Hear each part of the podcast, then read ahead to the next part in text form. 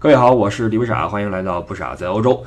呃，这个日子口啊，春节越来越近，眼瞅着我们就要迎来呃又一次我们的传统的新春佳节，这是我们中华民族每一年里面最重要的一个节日啊，传统的一个盛世。那在这个节日期间呢，很多海外的朋友呀都琢磨着啊，不论你是留学生也好，你是定居在。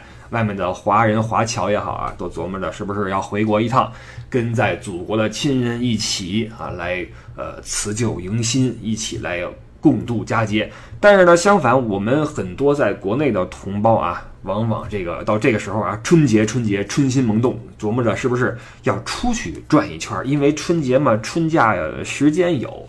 呃，钱儿也富裕，对吧？那有钱有时间，是不是应该出去走一走，到海外去过个春节，或者说旅个游什么的啊？这是很多人在春假的时候要想的一个话题。你比如说，你从旅行社的推出的旅游产品来看，很多都是跨春节前后的这个这个呃，怎么说产品啊？路线卖的都非常好，说明这个春节的时候啊，出游是一个是一个大事儿啊，是一个嗯，被很多人去选择的。一个过节的方式。那今年有一个大背景是什么呢？二零一八年是中欧旅游年，呃，在呃威尼斯啊，一月十九号，中欧旅游年的这个开幕式在威尼斯成功举行。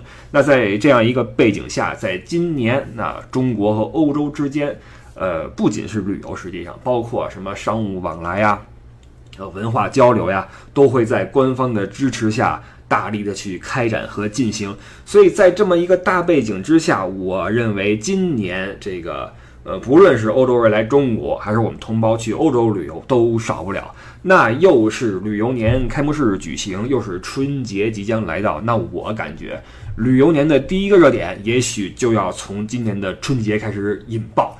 那这个我们都知道，中国人的购买力越来越强，那很多老外。呃，尤其是到了春节这个时候，就无比重视我们的中国人。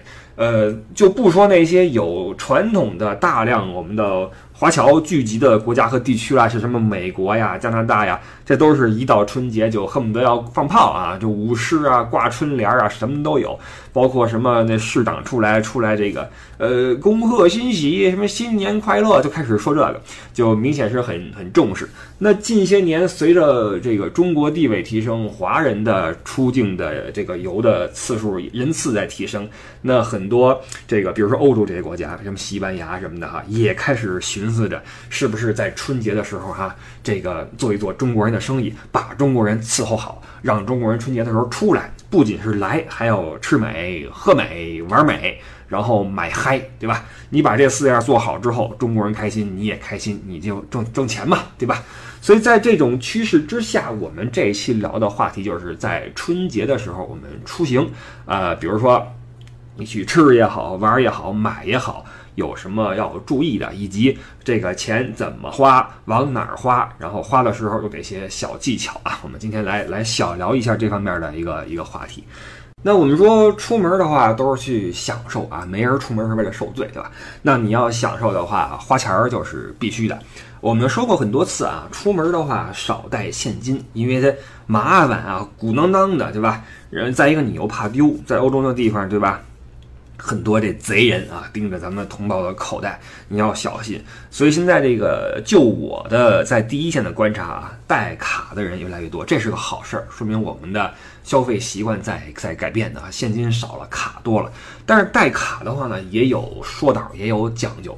呃，首先一个一个一个现实情况是我们中国因为幅员辽阔，对吧？我们旅游也好，或者办事儿也好什么的哈，你很少出国。在中国就什么事儿，不是说中国了，你在你城市就把什么事儿都办了，你恨不得不用离开你自己所在的那个那个那个地方。那在这种情况下，我们就很多人就不需要办一些，比如说信用卡这样的东西，因为没必要啊，没必要。它不像比如说欧洲人，你作为一个法国人，你想出国，那出国很很很很必要嘛，对吧？你不论是出差也好，还是什么旅游，去什么德国，去什么意大利，那你没有信用卡寸步难行。你去别的国家，你拿你自己的。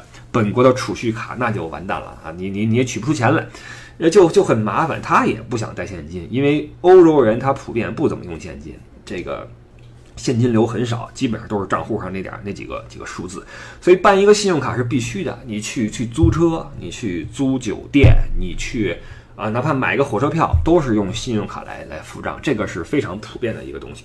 那在这种情况下，我们同胞出国去旅游的话，很多人没有信用卡怎么办？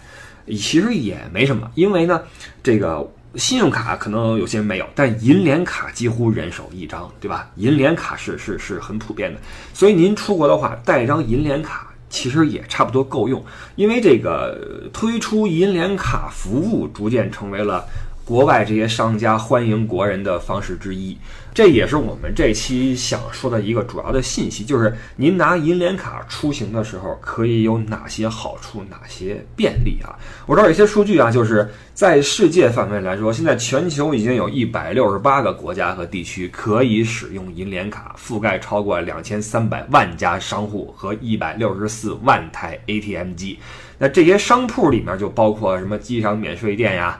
呃，酒店呀、百货公司、超市、餐厅啊等等各行各业吧，这就使得一些这个长线旅游目的地以及一些新兴旅游目的地得到了一种呃受理体验的快速优化啊。很快我们会发现银联卡变得越来越好使。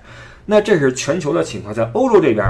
现在欧洲全欧洲已经有三十九个国家和地区，超过两百三十万家商户受理银联卡的支付，这其中就包括我们经常去的这德法意就不提了哈，什么瑞士，包括一些呃非欧元区一些国家，这个还是挺挺好用的哈。比如在法国，法国现在有超过十四万家商户和七成的 ATM 可以使用银联卡。这个 ATM 机使用银联卡比较的有有意义，因为你可以在那儿取钱了。那以往是用信用卡在那儿取钱，你要知道信用卡取钱的那个手续费还挺高的，对吧？信用卡的话，其实消费比较的划算。你要去取钱的话，呃，费用比较高。但是银联卡的话，现在可以在 ATM 机上取钱了，这是一个取当地的货币啊，这个很很好用。包括德国境内，呃，法国是十四万家商户，德国是十万家商户啊。然后 ATM 机是差不多六成可以使用银联卡。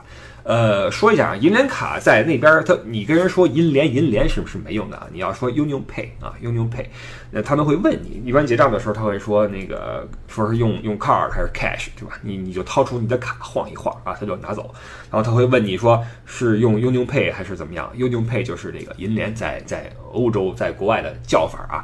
那你比如说在法兰克福的市中心广场上，我是不记得从什么时候开始了哈。在一幢大楼的呃上面就呃新加了一个招牌，上面写着“银联 Union Pay”。看到这个标志，还是呃怎么说呢？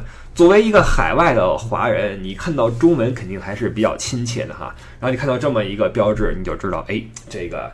我们的消费能力起来了哈，银联开始在在在普及，这是法国和德国情况，意大利更狠。意大利我估计是不是因为这个传统的，因为我们呃很多中国的华人的移民在那边哈，意大利现在有差不多四十五万家商户消费是是是可以支持银联卡的，包括很多呃国际一线的名牌店呀、特色精品店呐。呃，旅馆、酒店、餐馆啊，等等吧，折扣村什么的啊，包括 ATM 机超过八成能用银联卡去去取这个现金。呃，你在这个欧元区取现金，呃，你在比如说你在意大利取了都可以用，法国可以用，但是你去了这些非欧元区这些国家啊，尤其东欧。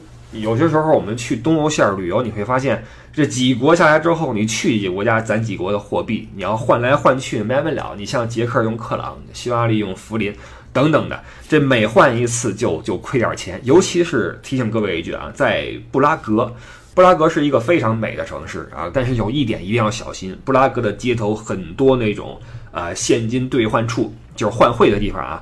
都是在坑人的，他们会趁你不注意，给你用错误的汇率去计算，然后少给你很多很多钱。这个连我都被坑过啊，这就是一个很大的隐患。一个是你可能会被被骗，再有就是你拿着欧元再去二次换汇的话，肯定会有损失，然后最后你还会剩一些当地的货币又又花不了，这就很很麻烦。那在这些国家，你拿着银联卡去当地的 ATM 机取当地的货币，这个是非常划算的一种一种呃办法。那有人会说，这个手续费会不会很高？我跟你说，不至于啊，因为包括我在内，我自己就都经常拿银联卡在德国，比如说去取那个欧元现金，呃，对不起啊，那个具体的率我忘了，但是我记得是非常非常低，还是还是很很方便的。所以现在这个基本上可以说，你出门的话，带上银联卡走遍欧洲是是没有什么什么问题啊。那春节的这个旅游啊，我们说一下，我觉得跟这个平时的旅游的区别是什么呢？就是我们可能呃心气儿更高一些，然后消费可能多一些。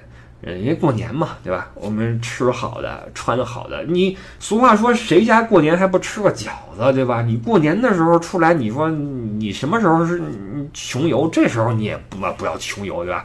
你你吃好点，穿好点，玩的开心一点哈。嗯，比如说你吃的方面，这个春节的时候吃很重要啊，因为年夜饭嘛，对吧？年夜饭是我们这一年最重要的一顿饭。你是哪顿饭吃不好，这顿饭也要吃好，要吃嗨，对吧？那这个作为我们华人，嗯，这个一个一个大事件，年夜饭怎么吃，在哪儿吃，就是就是问题。呃，比如说，如果说这段时间你在国外的话，你想吃个在国外吃个年夜饭，那。虽然说啊，虽然说欧洲这个特色餐厅也比较多，但是呢，大部分都是一些家常菜。我们在节目里也说过一些啊，加上我这人对对美食也没有那么多研究。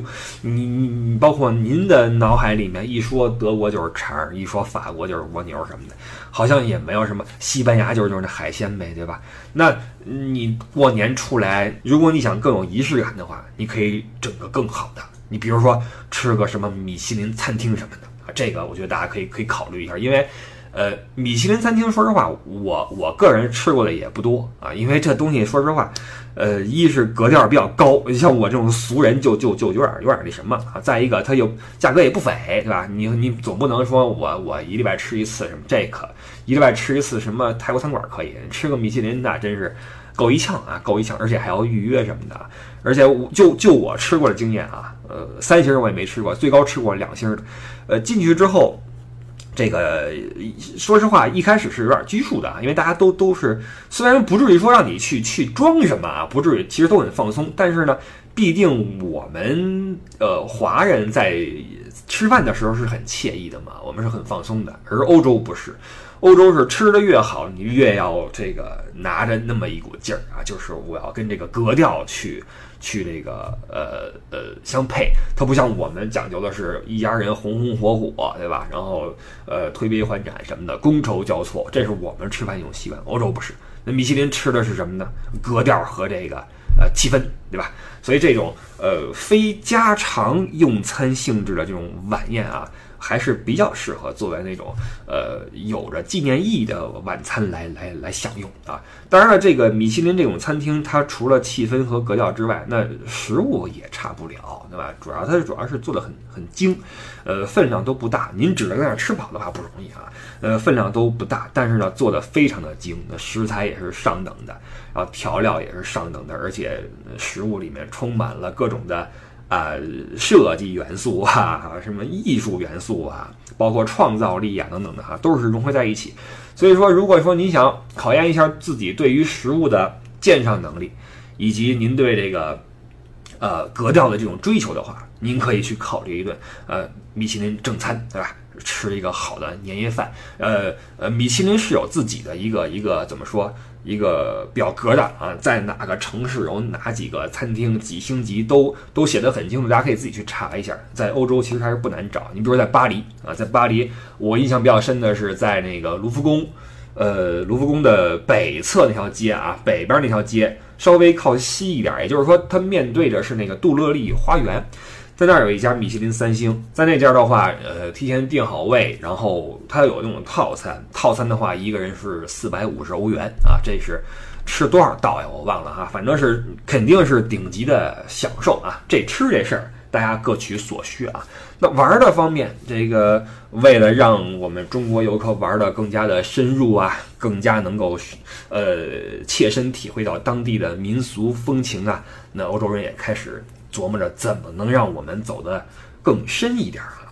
因为其实欧洲可玩的地方是非常多的，只不过呃，限于一些一些客观条件，呃，我们出游的话，很多地方我们很难过去，因为因为它欧洲它它没法说走就走，它远，而且这个你比如说你去个什么日韩，去个东南亚、台湾什么的，这你是直接。仨小时飞过去了，然后这个又近又时差又少，然后开销也没那么大，对吧？嗯，比起来欧洲的话，又远又稍微贵一点等等吧，就使得我们去欧洲，呃，目前来看玩的还不是太深啊。呃，当然这是种趋势，慢慢的有更多的人觉得我反正有能力来，对吧？来之后我也不想去去赶路什么的。现在不是说嘛，不要赶路，去感受路，对吧？很多人琢磨着我得感受感受，我在一地儿扎下来，我我住几天，我喝点小酒什么的，晒晒太阳，它能慢下来了。以前是慢不下来，现在慢慢的就就越来越深啊。你像过去几年，我有时候带一些啊团队啊去一些什么深山老林什么的啊。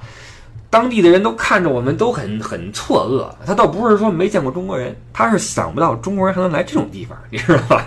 他会觉得怎么怎么这儿还成景点了，你知道吗？他会有这么一种心情，他会去去问你怎么来这儿了啊？这有什么的，对吧？你这儿好玩呗，对吧？我们来玩嘛，对吧？这是一种一种一种一种趋势哈，所以越来越多的这些欧洲人会嗯慢慢的熟悉去去呃适应我们。呃，有越来越多的亚洲的，包括中国的游客深入到欧洲的各个角落啊，这是个好事儿，因为欧洲是非常值得大家去细细去去体会的。那在这种背景之下，旅游目的地也开始发生了变化。你比如说，呃，在以前很多旅游目的地，也就是所谓的景点吧，它是有，呃，它在中文服务这块是比较欠缺的。嗯，你比如说缺少中文的指示牌，然后缺少中文的解说，嗯，缺少。中文的，嗯，比如说说明书啊等等吧，现在就有一些改观了，有一些博物馆加了中文解说，加了中文指示牌啊，加了中文的你好、欢迎等等吧，甚至连这个纪念品店啊，以前我发现有一点，就是很多纪念品店他在卖那种，比如说景点介绍的时候，你去了之后，什么西班牙语的、法语的、俄罗斯语的各种语的这种小书很精美，印在那块儿特别好，唯独缺中文的。你就觉得很奇怪，日语的也有啊，为什么没有中文的呢？明明中国游客很多，你只能说他以前他一是他可能感受不到我们的这种需求，二是他怠慢，对吧？他觉得有这必要吗？手头这些就够了，对吧？现在反过味儿来了，现在这个欧洲不论是哪个层面啊，你比如说德国，德国这个我记得是十年前吧，十年前那个《明镜周刊》还在说这个中国人来这个。德国是来什么窃取什么什么什么机密呀？是来剽窃啊、copy 啊什么的？呃，好像就是去年，就是二零一七年，呃，十年过去，又出了一本针对中国的一个主题的文章，上面写的是中国在觉醒。这个时候，我们要，我们也要醒醒了。中国在崛起啊！中国在崛起，不是觉醒，我们要觉醒了。我们再不觉醒的话，我们还拿老眼光来看中国的话，这事儿都不好办了，你知道吗？这个《明镜周刊》是是德国一个非常官方的一个一个杂志啊，体现出很强的主流的这种这种各种的意向吧。那从这个杂志的对中国的态度的转变，你能够知道德国乃至欧洲他们对于中国的态度的的变化。所以慢慢的，你就发现中国的确实是力量开始变得更大，对吧？那这种呃，在旅游业的这种变化，无疑是。能够让我们中国的游客玩的更好，玩的更深啊！很多自由行的人可以有自己的这种专属的语语语音导航导览之类的，这是一个特别好的一个事儿哈。所以这个在这种情况下，呃，你拿着银联卡出来也会有一些便利，因为我们之前说了哈，它是一种全方位的一种一种跟进。在配合你的吃喝玩乐这一块，它做的也是也也在也在提高。你比如说这个去意大利旅行的游客，如果你持着那个银联高端卡，在呃米兰啊，米兰城北部有一个米其林餐厅叫 Ten Coso Como，你在这儿用餐的话，可以享九折优惠啊，还能获赠一些什么招牌甜点之类的东西。然后在法国，法国有一个覆盖了很大面积的一个旅游项目叫 Helipass，是一个直升机观光，什么看巴黎呀。看古堡啊，看酒庄啊，很多地方都能做这个 Heli Pass。那你拿这个银联卡去坐这个直升机，也能享受九五折优惠。当然，除了这个吃喝玩乐之外，还有很多人对买买买是很有兴趣啊。所以我们再说几个消费目的地，对吧？除了旅游之外，说几个消费目的地，再随便小聊几个奥特莱斯啊，给大家一些呃购物方面的的信息，呃。如果说您在春节期间出行的话，实际上有一个好处就是呢，可以赶上欧洲一个打折季。这个大家可能有所耳闻啊，因为说实话，我们来欧洲来购物的话，那除了那些嗯什么擦手油之类的，这些就就不提了。那更大头的都是花在一些比如说奢侈品方面啊。那这些奢侈品在平时我们买的话，可以享受一个一个退税，这是一个实惠；但是在打折季会有另外的一个折扣跟上，那无疑是一个更好的一个一个优惠。比如说德国有一个呃 Winterschutzverkauf，就是翻译过来就是冬季结束甩卖大甩卖啊。总的来说就是这个要开春了嘛，冬装要甩啊，所以这个呃今年的这个。所谓的 Winter Shoes Day Off 是一月二十八号开始啊，为期我还查了一下，居然没查着这个具体的日结束的时间，但是至少会持续两个礼拜啊。呃，您春节前后出来还是能赶上的。法国的话是一月十号到二月二十号，意大利也有，意大利是一月五号到二月十三号。呃，今年我们的春节差不多就是这个这期间，所以说这个时候如果您出来，嗯，还是能够赶上一些优惠减价的一个一个活动。然后这些活动呢，有一个嗯趋势是什么？就是越早去呢，呃码越全，品牌或者说样式越全。因为呃说实话，这个欧洲人他也爱占便宜。到这时候，他也去也去抢购，也去怎么样？所以说去的越早，货越全。那同时呢，随着慢慢这个货开始断码，开始怎么样，它价格也会越来越低啊。所以说，如果您说您去晚了，没准也能捞上一些呃折完又折又又折的一些一些一些商品，对吧？所以说这个您去了之后，什么时候买买什么，就就自己去去想了哈。我的建议是下手果断一点，因为再过个没准过个半天就就没了，码都没了。当然了，也有可能说您今儿买了之后，明儿一看又降了百分之十什么的啊，这就就不好说。我我是觉得，反正我买什么东西的话，赶上减价的话，买完我就走，我以后也不会进去看看的话，万一给自己添堵呢，对吧？啊，还有一个要注意的是带好护照啊，你去消费的话带好护照，因为你要开退税单，需要填你的护照信息。这样，要说几个。嗯，大家常去的买东西的地方啊，你比如说德国，德国呃，就说柏林吧，柏林有一个卡迪威，大家可能听说过啊，德语是 KDW 啊，德语发音是卡迪威，卡迪威百货，欧陆面积最大的一个百货商场，哇，那巨大无比，跟一堡垒似的。呃，进去之后什么都有，底下是高端的品牌啊，什么奢侈品啊。呃，腕表啊，呃，顶楼有有吃东西的地方啊，做的还非常的精美。这个大楼可以说是柏林人乃至德国人都很呃这个这个熟悉的一个百货大楼。呃，在那儿的话能买到很多称心如意的东西。呃，其他城市的话，这个就呃很少有这么大规模的这种百货公司，但是也有啊，那都是很方便大家去去选购的一些一些地方。在这种地方买东西呢，说实话。有有利有弊啊，有利有弊。好的是购物体验不错，购物环境挺好的啊，没那么多人。但不好的是没人给你服务，因为这边人工贵，所以你进去之后，除了款台一直有人，你想挑个什么东西的话，想问点事儿，没人啊。你放心，肯定没人。而且就算有人，你可能语言会是个小问题，因为他们的英语可能没有那么好，对吧？可能一些热门商品。嗯，负责那个摊儿的人英语好一点。你比如说卖一些，比如说那个呃灵美的钢笔啊，或者什么的哈，这都是我们比较喜欢买的牌子。在这种地方，因为永远被我们同胞包围着，那柜台他要找一个英语比较好的人去去工作，这是这是他们的一个一个策略吧啊，一个策略。然后，但是其他东西你你买点冷门的话，你就很难去去交流，这是一个一个。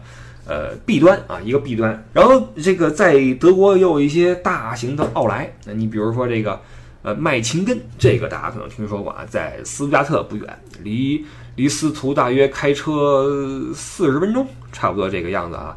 嗯，包括还有一些其他的奥特莱斯，比如说维尔特海姆，这是离法兰克福比较近的。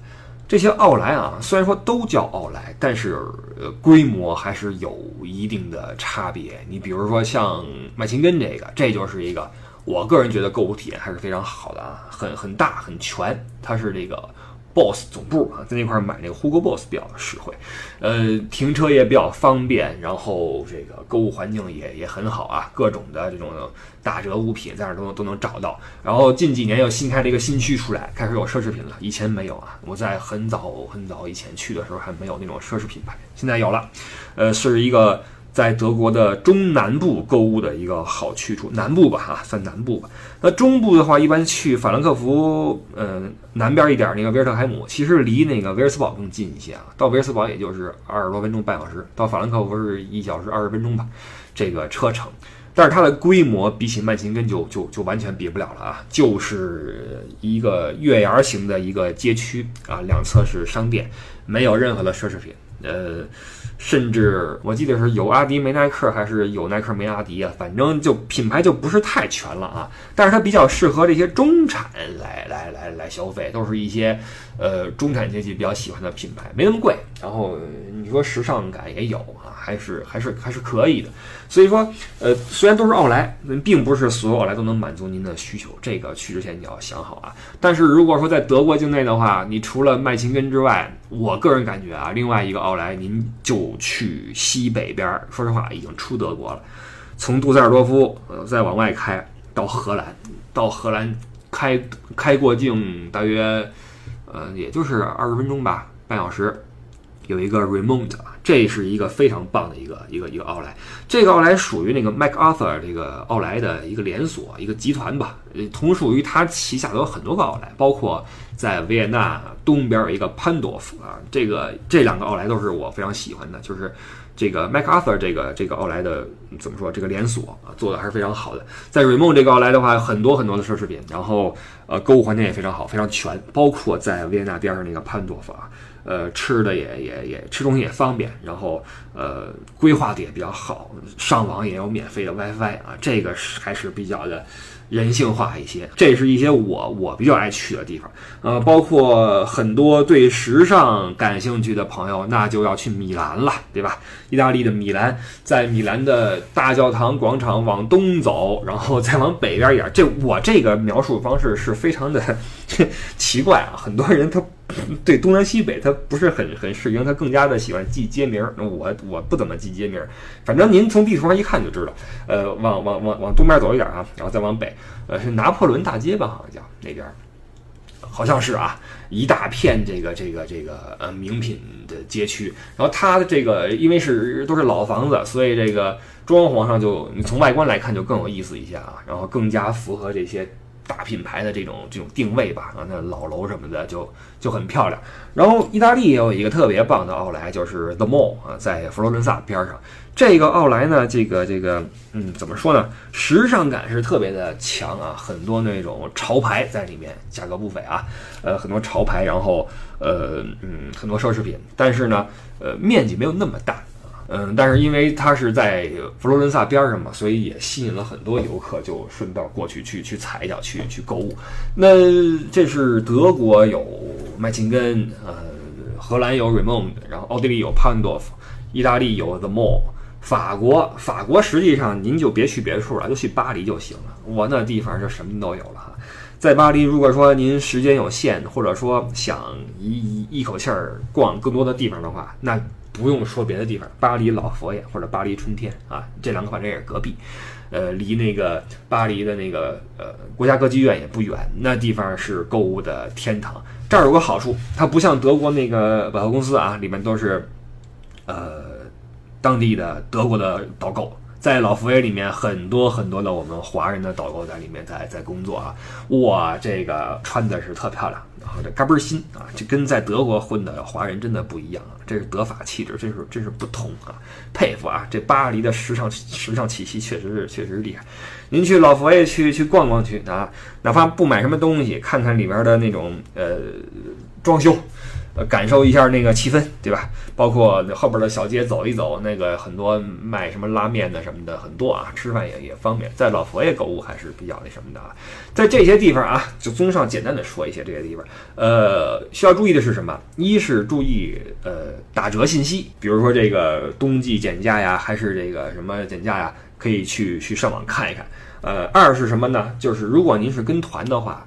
找这个导游问一下，能不能拿来一张打折卡，因为在很多这个这个这个奥莱啊，可以申请到这个打折卡，还是比较实用的啊，经常能够再免个百分之十什么的，我我觉得还是挺有用的啊。三是什么？就是您注意一下银联卡的优惠信息，你比如说在这个法国的巴黎老佛爷啊，新年酬宾的时候。呃，从今年的二月七号到三月四号，就是我们春节前后这个时间，用银联卡在老佛爷消费满一百三十欧就可以享受十欧元的优惠，这个也是钱啊，也是钱。意大利也是，意大利的话，在 Fidenza Village，这是从那个皮亚钦察到帕尔马中间的一个一个购物村，在旅游中心您出示您的银联卡就可以换来一张贵宾卡，这个就是打折卡吧，可以享受九折的优惠，包括西班牙的感恩大道商圈啊。等等吧，呃，都可以用银联卡，这个这个享受最低八折的这种这种优惠啊。这些信息分的话，不仅是对呃出游的游客有用，那我们这些长居海外的华人也是跟着沾光。因为刚才说过，我经常在德国拿银联卡取现啊，因为这个银联的它这个汇率是很很透明的。中间没有这个货币转换的费用，它的银联的汇率跟欧元银行的现钞卖出价是是一致的啊。那这是在欧元区，那在一些这个小众目的地啊，比如说这个用英镑的地方啊，用用克朗啊，用什么瑞士法郎啊。在这种地方的汇率，相较于银行的现钞卖出价，往往还能更优惠一点，所以这东西其实是是是挺方便的一个地方。然后还有一点，就对于游客非常关键的一步啊，就是退税啊，退税，这个是一个需要一步一步来的一个一个一个一个步骤。那退税的时候，呃，经常说这个要用信用卡，对吧？要用信用卡来退税。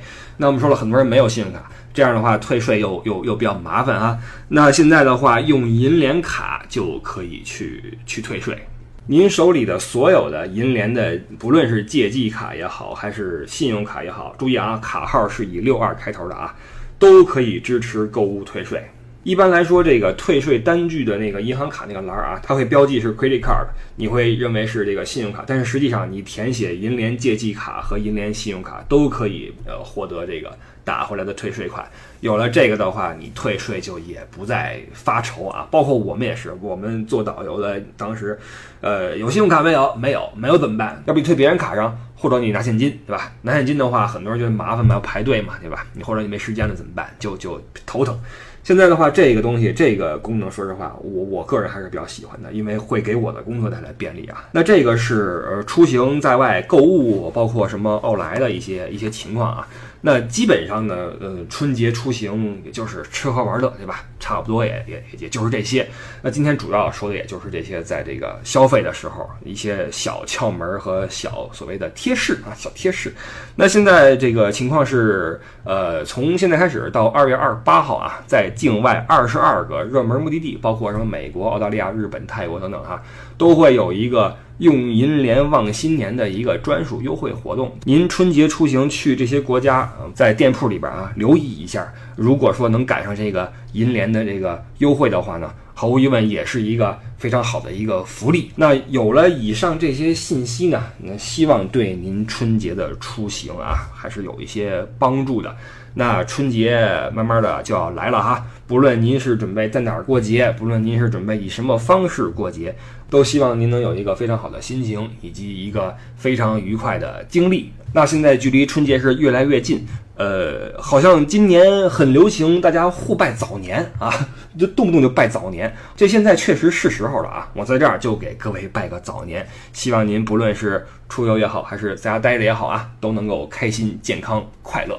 另外再补充一句啊，就是因为最近人又在台湾，然后马上要回到欧洲去去工作，呃，这确实是节目这边顾的不是很多。但是呢，在我个人的公众号，呃，微信公众号“不傻在欧洲”里面有我在台湾的一个口述的游记啊，我和艾迪一起每天都在更新，每天的呃音频大约都在二十分钟上下，到现在已经更新了六七天了哈。那个没事儿的话，如果说您想听。有关旅游的纯粹旅游的东西的话，这里面都是旅游啊，包括一些在台湾的照片等等，都可以在公众号里面看到。这个看您的兴趣哈。微信公众号搜“不少在欧洲”。呃，好，感谢各位的支持，我们下个礼拜再见。呃，各位拜拜。